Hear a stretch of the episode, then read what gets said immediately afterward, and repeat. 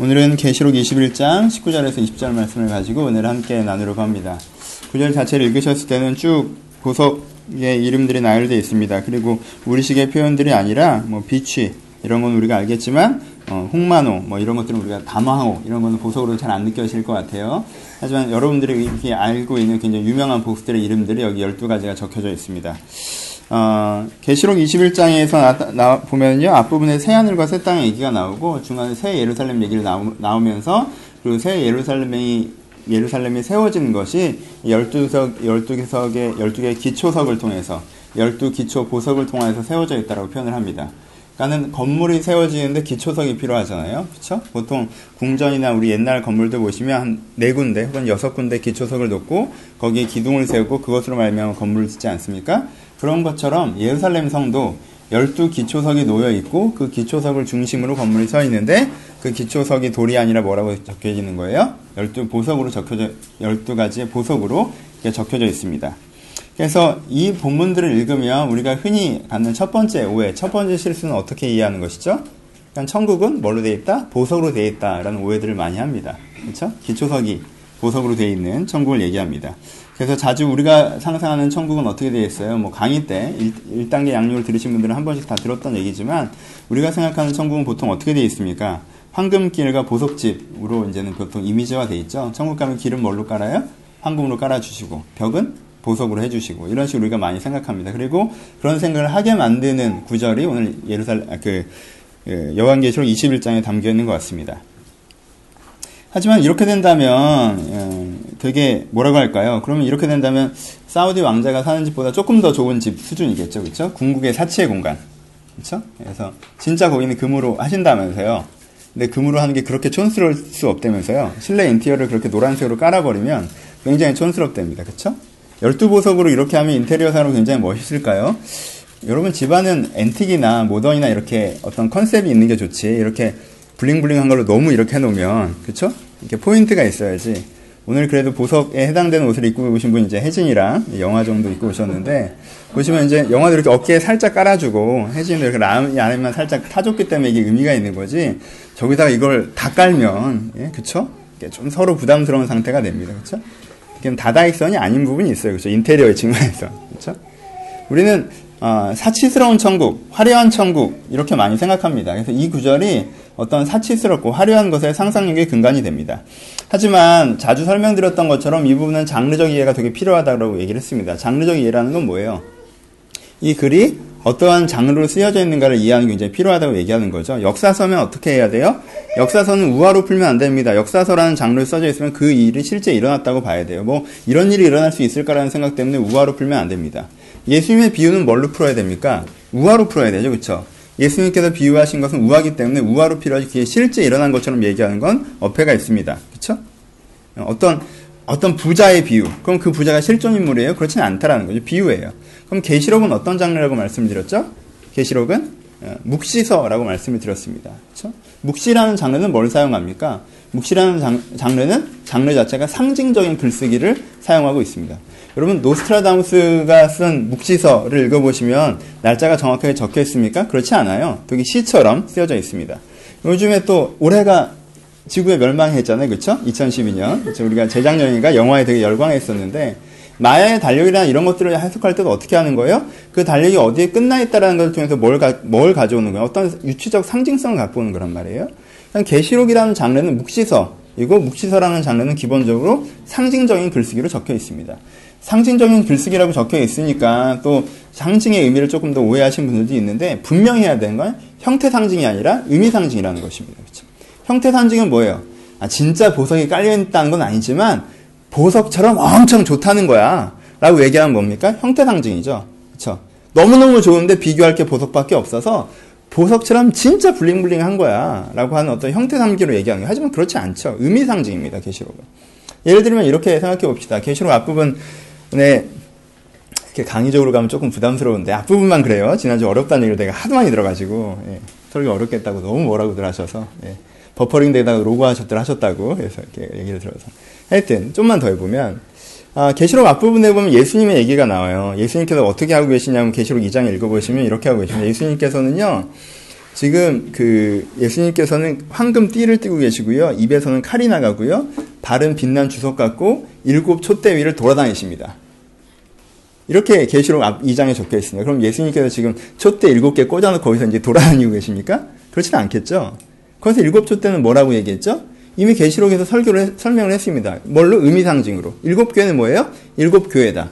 그럼 일곱 교회가 진짜 그 당시에 일곱 개의 교회를 얘기하는 것입니까? 아니죠. 세계 교회를 얘기하는 거죠. 교회를 상징하는 거예요. 그렇죠? 교회들을 얘기하는 거예요. 그러니까 일곱 교회를 돌아다니신다는 건 예수님께서 촛대 일곱 개 꽂아놓고 거기서 춤을 추신다는 게 아니라 무슨 뜻이에요? 예수님은 지금도 교회들에게 교회들 사이에 함께하고 계신다라는 뜻이죠. 그렇죠? 그럼 진짜 일곱 개가 일곱 개입니까? 아니죠. 촛대가 촛대예요? 아니죠. 뭐만 통일되죠? 의미만 통일되죠. 형태는 통일되지 않습니다. 그렇죠? 형태 상징이 아니라 무슨 상징이라는 거예요? 의미 상징이라는 거예요. 여러분 이런 이걸 잘 생각하셔야 됩니다. 앞부분에 그 부분에 대해서는 형태상 의미 상징으로 풀어놓고는 뒷부분에 이 황금집과 보석길 아니 황금 아 보석길과 황금집은 형태 상징으로 풀면 여기는 형태 상징으로 파악하고 여기는 의미 상징으로 파악하는 주체가 누굽니까? 내가 되죠. 그렇죠?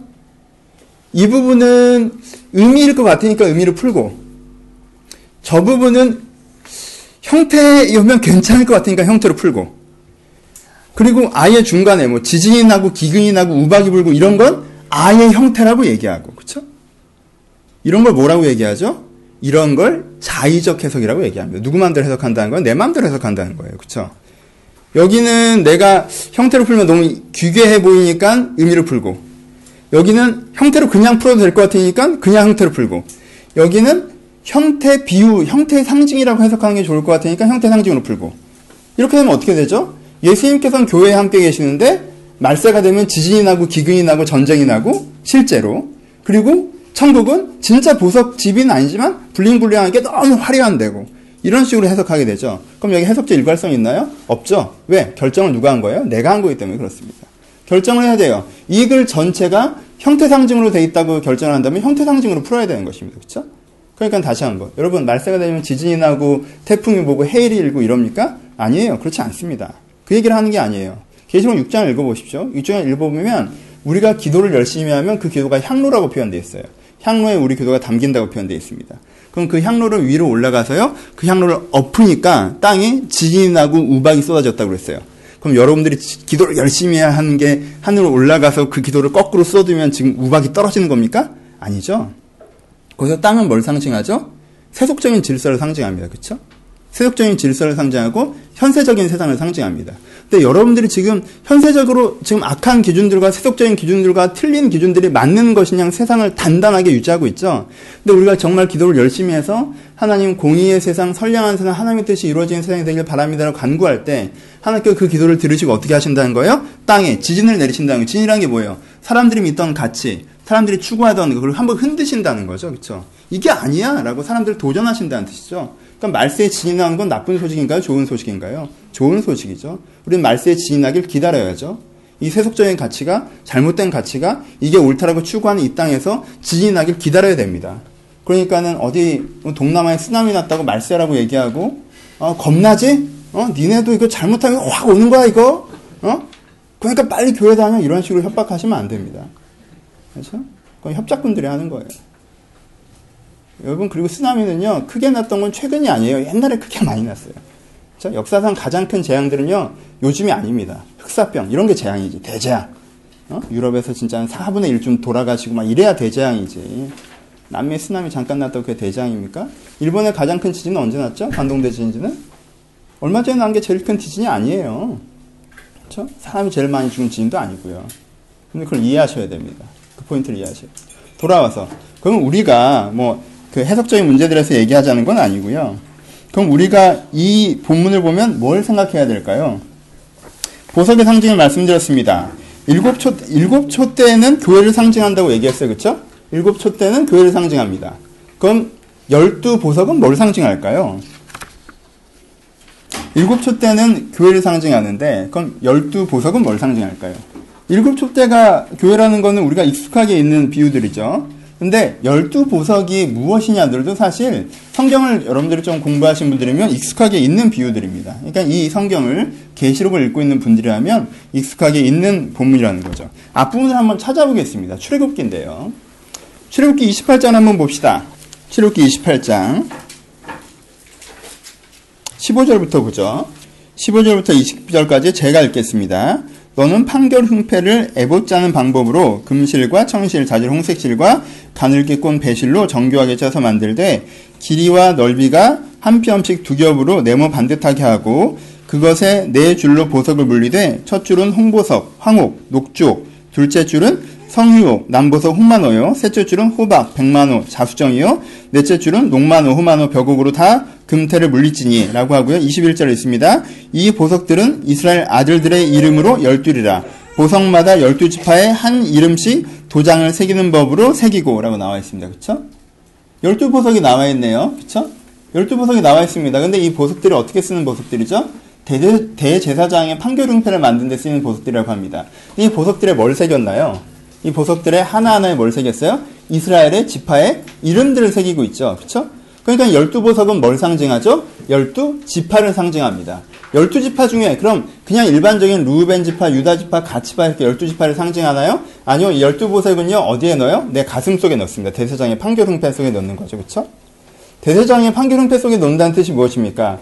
대세자장이 하나님 앞에 설 때 어떻게 서는 거예요? 하나님, 지금 이스라엘 보시면 좀 한심하시죠? 이스라엘 보시면 좀 안타까우시죠? 이스라엘 보시면 부족한 모습이 뭔지, 뭔지 많이 보이시죠? 하지만 이스라엘의 진정한 모습이 어떤 모습인지 기억하여 주시옵소서. 라고 쓰는 거예요. 가슴에다 보석을 달고. 그러니까 멋있으라고 다는 게 아니에요. 이게 그 백성의 상징입니다. 근데 어떤 백성의 상징이에요? 이스라엘이 완전해졌을 때의 모습. 다른 표현으로 이스라엘의 원래 모습. 이스라엘의 진정한 모습을 상징하는 겁니다. 지금은 보석 같지 않죠? 하지만 하나님 이들이 원래는 보석 같은 자들임을 기억하소서. 이스라엘 원래는 완전한 자들임을 기억하소서. 이스라엘 원래는 이런 자들임을 기억하여 주소서라고 거기에 보석 12개를 박는 겁니다. 그러니까 보석은 뭘 상징합니까? 보석은 사람을 상징합니다. 어떤 사람을 상징해요? 하나님의 뜻대로 완성된 하나님 뜻대로 완전해진 그 사람을 상징하는 거예요. 이걸 판결응패에 붙이는 겁니다. 그러니까 계시록의 열두 기초석으로 놓는다는 뜻은 무엇입니까? 우리가 지금은 부족한 모습이 있고 연약한 모습이 있고 초라한 모습이 있지만 우리가 어떻게 돼서 우리가 완전해져서 이걸 하나님께 원하시는 그 현상으로 완전히 회복되어진다면 그 회복된 내가 새로운 세상을 열어가는 기초다라고 얘기하는 거죠. 그렇죠? 일단 천국에 있는 건 뭐가 아닙니까? 천국에 있는 건 건물이 아닙니다. 그렇죠? 천국에 있는 건 건물이 아니에요. 건물도 상징입니다. 우리가 보석으로 된 집에 사는 것이 아니라 그 보석이 우리고 그 집이 우리입니다. 그렇죠? 여러분들에게 구약 신약 성경에 계속 하시는 얘기가 뭐죠? 여러분들이 성전이고 여러분들이 지어져 간다라고 얘기했죠. 누가 사실 수 있게? 하나님이 사실 수 있게. 안타깝죠. 보석집엔 누가 사는 거예요? 내가 사는 게 아니에요. 누가 사시는 거예요? 하나님이 사시는 거예요. 근데 그 보석이 누구예요? 그 보석이 나예요. 그러니까 계시록에 보여주는 전망은 뭐냐면요. 한 사람 한 사람이 하나님께서 뜻하시는 모습으로 완전히 회복되어져서 그 서로가 연결되어져서 더불어서 함께 살아가는 그 공동체적 세상, 사랑의 세상, 함께하는 세상, 하나님이 온전히 임매하시는 세상을 뭐라고 얘기하는 거예요? 예루살렘 성이라고 얘기하는 거예요. 거기가 천국이라고 얘기하는 거고. 그렇죠? 그래서 누가 보석이에요? 일곱 초 때는 교회를 얘기한다면 열두 보석은 그 교회를 완벽하게 구성하고 있는 우리를 얘기하는 것입니다. 그럼 다시 보석이 의미하는 바는 뭘까요? 보석이 우리라고 얘기하면 왜 하나님은 우리를 보석으로 비유하셨을까요? 왜 보석으로 비유하셨을까요? 비싸? 세련돼? 멋있어? 아름다워? 보석이 갖고 있는 의미는요, 왜 보석이 그 상징성으로 쓰이냐고 하는 건요, 두 가지 의미가 있습니다. 첫 번째, 보석은요, 스스로 빛나지 않습니다. 여러분들, 자주 우리가 갖고 있는 사소한 오해인데요, 아주 조그만 오해인데요, 보석은 발광체가 아닙니다. 그렇죠? 보석은 스스로 빛나지 않습니다. 그런데 보석은 빛납니다. 여러분들이 이중성을 잘 이해하셔야 됩니다. 보석은 스스로 빛나지 않아요. 하지만 보석은 빛납니다. 무슨 뜻이에요? 다른 물건들은요, 빛이 오면 어떻게 하죠? 빛을 흡수합니다. 그래서 누가 드러나죠? 자기 자신이 드러나죠. 그러니까 여기 빛이 가득해도요, 빛이 실제 보이지 않습니다. 빛이 빛나지 않습니다. 빛이 느껴지지 않습니다. 그렇죠? 누구예요? 아, 들어오세요. 예, 들어오세요. 거기 있는 게 더 그래요. 들어오세요. 예. 빛이 스스로 빛나지 않, 그, 다른 것들은요, 이렇게 빛을 흡수해버리죠. 그쵸? 빛을 흡수해요, 그냥. 근데요, 보석은 어떻죠? 보석은 스스로 빛나지 않아요. 하지만 빛이 들어오면 어떡하죠? 빛을 받아들이고, 굴절하고, 자기 세계를 입힌 다음에 반사합니다. 그쵸? 그러니까 빛은 보석이 없는 곳에서는 실체성이 없는데, 빛이 보석이 있을 때 어떻게 해요? 반짝이는 실체성을 갖는 거예요. 빛을 자기 속에 다 흡수해버리는 것이 아니라, 빛이 사라져버리는 것이 아니라, 보이지 않는 빛이 보이는 구체적인 형상으로 구현화되게 만드는 게 무엇입니까? 보석입니다. 그래서 보석이 빛나는 것이 아니라 빛이 빛나는 것입니다. 하지만 보석은 빛을 빛나게 만들 수 있습니다. 그게 보석의 능력입니다. 그래서 빛은 누구시겠습니까? 계시록에 읽어보면 거기는 해와 달이 필요 없고 하나님이 항상 우리를 비추시기 때문이라고 얘기했습니다. 그렇죠? 예수님께서 등불 되신다고 얘기했습니다. 빛은 누구예요? 하나님이죠. 그럼 보석은 무슨 뜻입니까? 하나님의 생각과 하나님의 사랑과 하나님의 도움을 그냥 흡수하는 사람들은 그걸 흡수해서 자기가 잘 먹고 잘 살고 자기가 드러나고 자기가 그런 것처럼 표현되죠. 하나님이 표현되지 않아요. 빛이 표현되지 않습니다. 하나님이 그 사람을 먹게 하셨어요. 하나님이 그 사람을 살게 하셨습니다. 하나님께서 그 사람에게 재능을 주셨어요. 하나님께서 그 사람에게 기회를 주셨죠. 하지만 그 사람 그걸 다 흡수해버립니다. 자기가 그런 것처럼 얘기해요. 자기가 원래 그런 존재인 것처럼 자기만을 드러냅니다. 하지만 보석은요. 그 빛을 흡수해버리지 않습니다. 하나님의 생각과 하나님의 마음과 하나님의 뜻을 자기 속에서 굴절시켜서 하나님으로 빛나게 하는 것입니다. 하나님을 드러내는 사람. 그게 보석 같은 사람입니다. 두 번째, 빛은 스스로 빛나지 않으나 빛은 자기만의 빛을 냅니다. 우리는 이런 보편성을 얘기하면 하나님을 드러내는 사람이라고 생각하면 우리는 약간 오해하는 게 많은 기독교 신자를 조금 다른 얘기지만 오해하는 게 뭐냐면 우리는 굉장히 그 뭐라고 할까요? 그 제복을 입고 있는 것처럼 교복을 입고 있는 것처럼 똑같은 류의 사람으로 만들어낸다라고 생각합니다. 똑같은 류의 사람.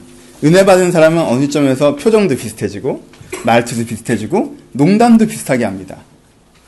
그래서요 마치 어 미 그 미국 쪽 영화에서 만드는 어두운 미래 사회처럼 사람들이 똑같은 옷을 입고 똑같은 말을 하고 똑같은 생각을 하는 제국주의적 세상이 마치 기독교적 미래인 것처럼 생각합니다. 하지만요, 이런 보석은 12개입니다. 그리고 그 보석은 각각의 색을 냅니다. 그리고 그 각각의 색이 전체를 만들어가는 거예요. 보석은 빛이 들어오면 그 빛이 그대로 투영하는 것이 아닙니다. 자기만의 굴절의 각도가 있어요. 자기만의 입히는 색이 있습니다. 자기만의 강약 조절이 있어요. 그래서 어떤 보석은 굉장히 밝게 빛나고 어느 보석은 되게 은하게 빛나며 어느 보석은 되게 각도가 느껴지게 빛나고 어느 보석은 그저 부드럽게 빛납니다. 어느 보석은 빨갛게 어느 보석은 보라색으로 어느 보석은 하얗게 어느 보석은 투명하게 빛나는 것입니다. 보석은 하나님의 보편성이 내 안에 들어와서 나만의 색깔이 가장 빛날 수 있게 자기를 생산해주는, 투영해주는, 만들어주는, 자기답게 해주는. 그래서 나의 가장 나다운 상태, 나의 가장 건강한 상태, 나의 가장 빛나는 상태로 나를 만들어주는. 그래서 그 상태가 된 사람을 보석 같은 사람이라고 얘기하는 것입니다. 세 번째, 보석은 이건 너무, 너무나 잘 알고 있는 거죠. 보석은 변함이 없습니다. 보석이 보석인 이유는 그것이 변하지 않기 때문에 그렇습니다. 보석은 영원합니다. 이것이 변함없는 사람. 하나님의 빛을 받아들이고 그 빛을 자기만의 색깔로 투영해낸 것이 기복이 되고 흐트러지고 사라지는 것이 아니라 영원한 사람. 우리가 꿈꾸는 진정한 내 모습. 하나님이 보석 같다고 하는 사람. 이런 것이 이 세 가지가 우리를 보석이라고 말씀하시는 이유입니다. 그러니까 여러분 사치스러운 천국에 다녀오셔서 천국은 이러하다 저러하다라는 소문을 들으시면 개꿈을 꿨다고 생각하시면 됩니다.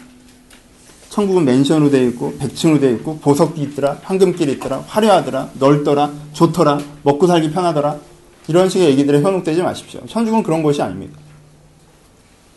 천국은 그렇게 되어지는 것이 아니에요. 그것은 계시록의 첫 글자도 이해하지 못한 사람들이 하는 얘기들입니다. 천국은 우리가 하나님의 빛을 완전히 받아들여서 하나님을 하나님으로 드러내요. 그것을 그냥 드러내는 것이 아니라 나만의 독특한 개성과 색깔을 묻혀서 나만의 아름다움으로 드러내요. 서로가 갖고 있는 그 아름다움과 아름다움들이 성, 서로 연결되어져서 하나님의 온전하신 생각들과 마음들이 빛나게 하는 그것이 바로 천국입니다. 그리고 그것이 바로 우리입니다. 어떠십니까? 내가 보석이라는 게 동의 되십니까? 내가 보석이라는 것들에 기대되십니까? 계시록이 얘기하는 가장 핵심적인 메시지는 그것입니다. 당신이 보석이라는 것입니다. 내가 보석이라는 것입니다.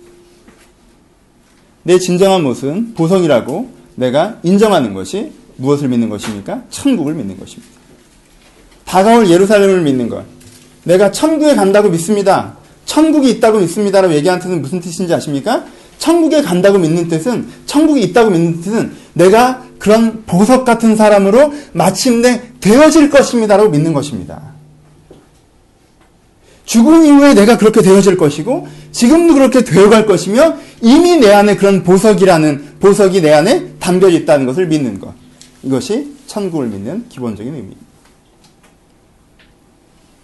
많은 사람들이 보석 같은 존재다라는 뭐 우리 그 그런 찬양들 있잖아요. 낯간지러운 찬양들 그렇죠? 당신은 사랑받기 위해 태어난 사람이 되게 아, 이제 그만 좀 했으면 좋겠고 이런 그렇죠? 응? 이런 식의 찬양들이 있습니다. 그렇죠? 우리는 그런 얘기를 들으면 불편하고 어색하기도 합니다. 어떤 면에서는 여러분들이 아, 난 보석 같은 존재구나 이렇게 자연스럽게 받아들이지 않는 부분들도 많습니다. 사람은 왜 자기가 보석이 아니라고 생각할까요? 나는 왜 내 스스로를 보석이라고 느끼지 못할까요? 누가 나를 보석이라고 얘기하면 그건 왠지 거짓말 같고 민망할까요? 오버스럽다고 생각될까요? 이유들은 몇 가지 근거들이 있습니다. 세 가지를 얘기해 봅시다. 첫 번째, 내 인생이 그렇게 빛나지 않기 때문에 그렇습니다. 누가 나를 보석이라고 하면 불편합니다. 왜요? 내 인생이 이렇게 빛나지 않기 때문에. 여러분들 이제 웬만큼 살아보지 않으셨습니까? 그쵸? 제가 청년사역을 할 때, 20살부터 25살까지 대부분의 아이들은 자기 인생이 빛날 것이라고 생각합니다. 그쵸? 막연한 인생에 대한 신뢰와 믿음이 있습니다. 그쵸? 저는 대학을 졸업만 해봐도 현실이 조금 다르다는 것들을 알죠. 옛날에 꿈꾸던 자리에 간다 할지라도 그게 그렇게 빛나지 않는다는 것도 알고요. 그건 성공과 실패에 대한 것이 아닙니다. 그때 볼 때는 그 자리에만큼은 그게 엄청나게 빛나는 것처럼 생각됐는데 내가 사랑하는 사람과 결혼하면 내가 꿈꾸던 직장에 들어가면 내가 이러한 일들을 하고 있으면 그것이 굉장히 빛날 거라고 생각하는데 그렇게 생각하처럼 빛나지 않는다는 거예요. 여러분 이쯤 되면 진짜 압니다. 인생의 언덕에 딱 올랐을 때 결혼이라는 막연한 거 취업이라는 막연함을 떠나서 이제 내 아이를 낳고 아 윤슬이 좋아해요 자기 보니까. 예. 내 아이를 낳고 내 아이를 기르고 하면 인생이 어떻게 보여요? 보이기 시작합니다. 여러분 저는 더 보이겠죠. 저는 이제는 40이에요 내년이면. 저희 아내는 올해부터 40이고요. 사랑해요. 여러분 그 느낌을 아십니까? 인생이 50이 보이는 기분 녹음으로 들으시는 나이 드신 분들에게 죄송합니다. 여기선 지금 제가 나이가 제일 많으니까. 50이 보이는 기분. 20살 땐 30까지 보입니다. 아, 친구 있구나. 아, 친구. 아, 방금 눈빛으로 깊은 교감을 나눴어요, 우리가. 어? 우리가 깊은 교감을 나눴어요. 네. 그쵸? 네. 인생 선배니까 죄송하고. 50이 보이는 기분. 스무 살 땐 서른이 보이죠. 서른 살 땐 마흔이 보입니다. 마흔까진 보이죠. 내 30대가 보여요. 넌 또 아닌 척하니. 참네. 아휴. 그래, 오늘만 보고 사세요, 그러면. 많이 보여요. 40에서 50에 보여요. 50에서 60에 보이겠죠. 인생의 언덕에 서서 내 다음 한 세기를 볼 때, 아, 내 인생이 지금 살아온 것처럼 앞으로도 살아갈 것이고, 엄청난 일이 벌어지지 않는 한, 특별한 일이 벌어지지 않는 한, 어떤 식으로 내 인생이 진행될지가 보인다는 거죠. 그렇죠? 그리고 그게 그렇게 빛나지 않아요. 평범한 삶입니다. 소시민적 삶이고. 사실 우리의 삶이라는 게 절반은 일상적이기 위해서도 굉장히 많은 노력이 필요한 삶 아닙니까? 행복한 가정, 건강에 자라는 아이, 안정적인 직장, 그래도 다른 사람들에게 좀 베풀 수 있는 여유, 이런 걸 얻기 얼마나 어렵습니까? 그 일상성을 갖기도 어려운 삶을 내가 살아갈 것 것이다라고 느끼는 사람. 내가 인생이 빛난다고 생각하지 않습니다. 내 인생이 보석 같다고 생각하지 않습니다. 그보다 훨씬 더 빨리 깨달으시는 분들 계십니다. 왜요? 두 번째, 사람들이 자기 인생이 빛나지 않는다고 생각하는 이유는 무엇입니까? 사회가 나한테 가르쳐 줬어요. 넌 보석이 아니라고, 그쵸? 맨 처음 나한테 가르쳐 준 분은 뭐, 누구세요? 엄마세요. 넌 보석이 아니야? 한국말로 표현하면, 넌 왜 이러니? 그쵸? 넌왜 이러니? 넌 왜 이러니? 넌 왜 이러니? 넌 왜 이러니?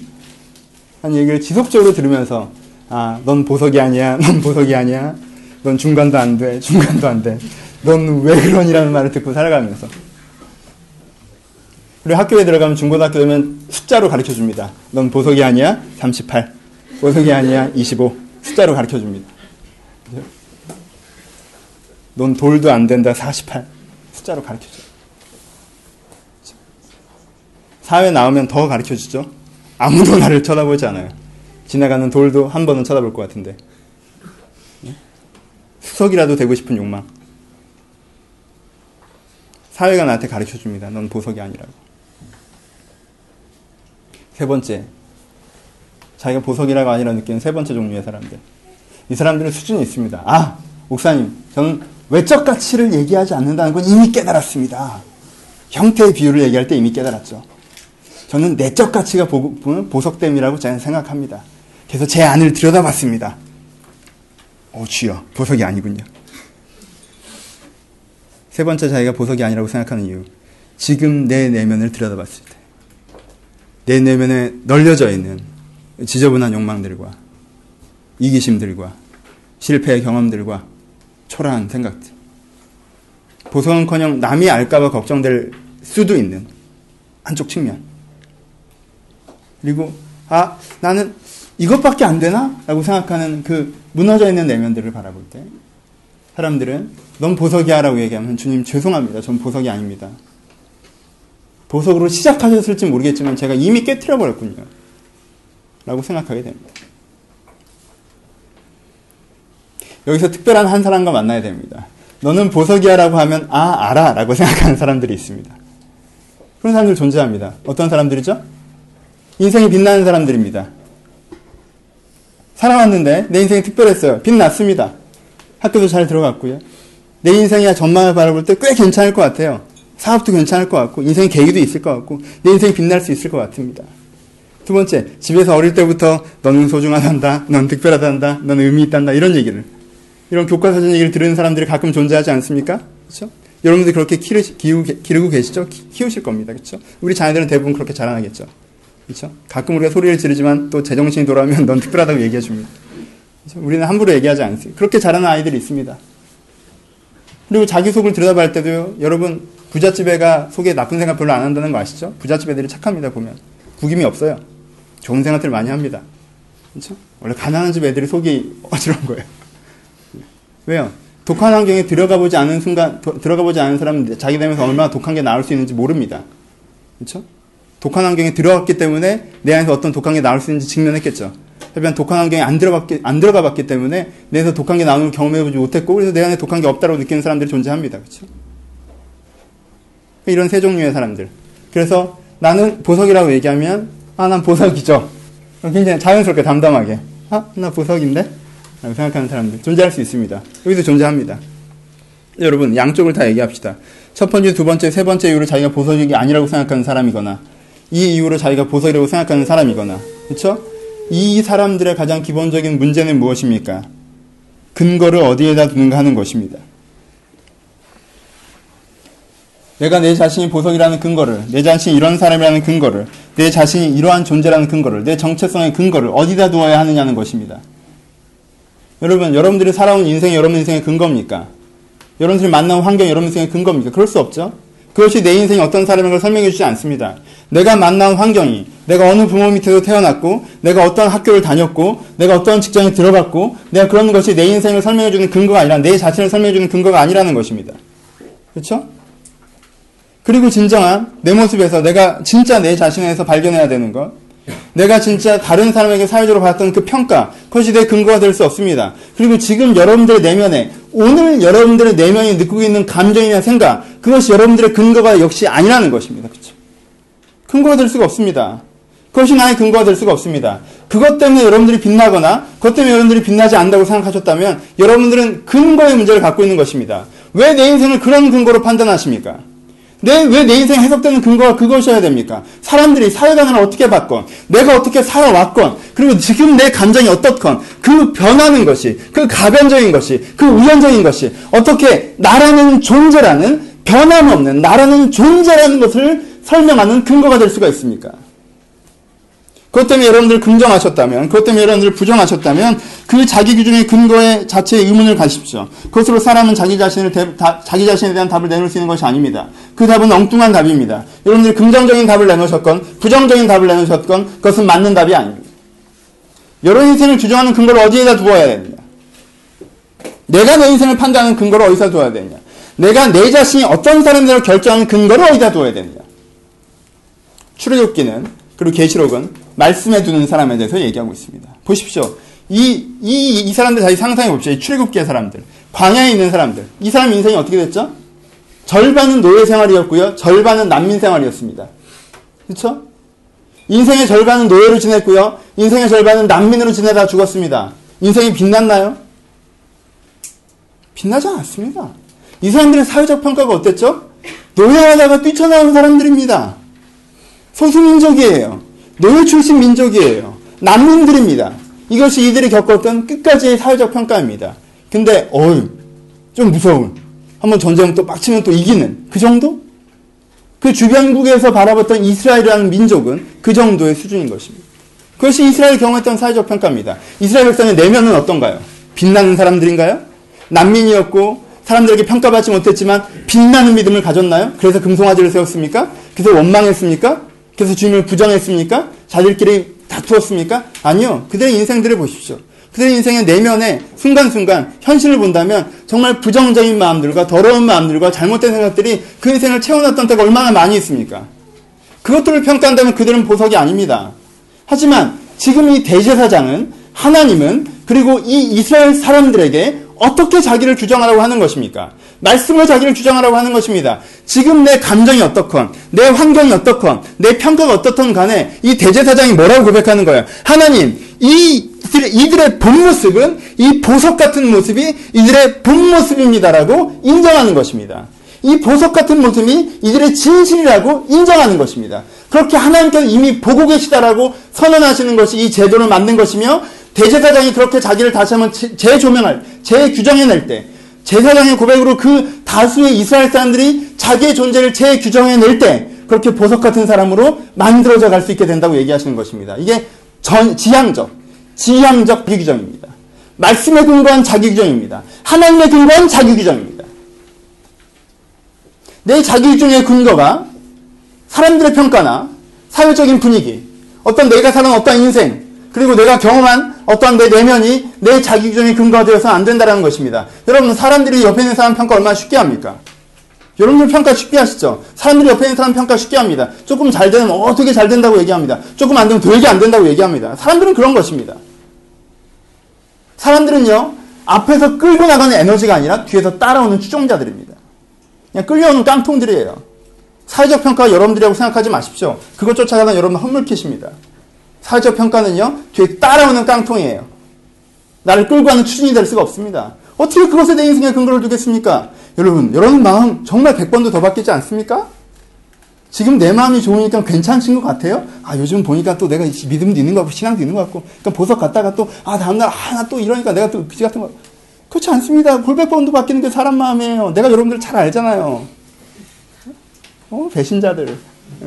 맨날 바뀌고. 바뀌잖아요. 여러분들이 사회적, 이 사회가 쓰고 있는 기준들에 정말 동의하십니까? 이게 진리입니까? 여러분 이 사회가 쓰고 있는 기준에 진정으로 동의하십니까? 아니잖아요. 여러분 거의 동의하지 않잖아요. 잘못됐다고 말하잖아요. 바꿔야 된다고 얘기하잖아요. 그럼 그걸로 근거를 쓰지 마십시오. 말씀이 근거해야 됩니다. 여러분 계시록이 있습니다. 대제사장에게는 흉패가 있었으나 우리에게는 계시록이 있습니다. 계시록이 있다는 게 뭐예요? 우리는 흉패로 주어진 것이 아니라 말씀으로 주어졌습니다. 이 계시록의 말씀, 아까도 얘기했던 것처럼 새 예루살렘 성이 있다, 천국이 있다, 천국에 간다 라고 말하는 것 자체가 내 본 모습은 보석이다. 라고 고백하는 것입니다.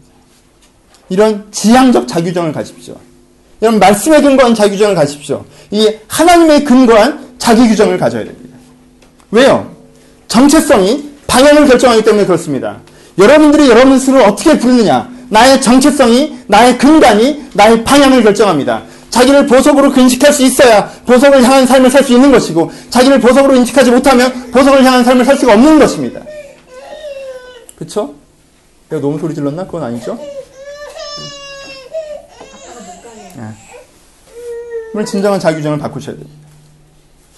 여러분들이 전향적, 지향적 자규정을 가십시오. 말씀에 규정한 자규정을 가십시오. 그럼 여러분들이 해야 되는 건 무엇입니까? 이미 보석이시니까 보석이 되십시오. 보석이 되어져 가십시오. 우리의 질문은 이거죠. 이, 이 여기까지 얘기에 감동이 좀 오다가도 여전히 내 안에 계기가 못 되는 건 보석이면 뭐합니까? 내가 보석인 걸 내가 모르겠는데 그쵸? 그쵸? 질문은 그거죠. 왜 지금 이 순간 여러분 자신은 빛나지 않을까요? 내가 보석이라면 지금 이 순간 나 자신은 왜 빛나고 있지 않을까요? 그냥 요 정도인 게 유명한 욕골인 게 그냥 보석이라고 부르면 되는 건가요? 아니요 그렇지 않죠. 빛날 수 있습니다. 보석이니까 빛나셔야 됩니다. 첫 번째 여러분들 기억하시는 이 구절을 기억하십시오. 다시 한번 얘기합니다. 빛이 없는 곳에 여러분 보석은 빛나지 않습니다. 그러니까 지금 빛나지 않는다고 해서 내가 보석이 아니라고 결정하기 전에 내가 빛이 필요하다는 것을 인식하셔야 됩니다. 다시 한번 강조합니다. 많은 분들이 지금 내가 빛나지 않으면 내가 보석이 아닌가 보다라고 해요. 지금 내가 빛나지 않으면 내가 보석이 아니라고 생각합니다. 여러분 아닙니다. 어두운 곳에 있는 보석은 빛나지 않습니다. 빛을 받지 못하는 보석은 빛나지 않습니다.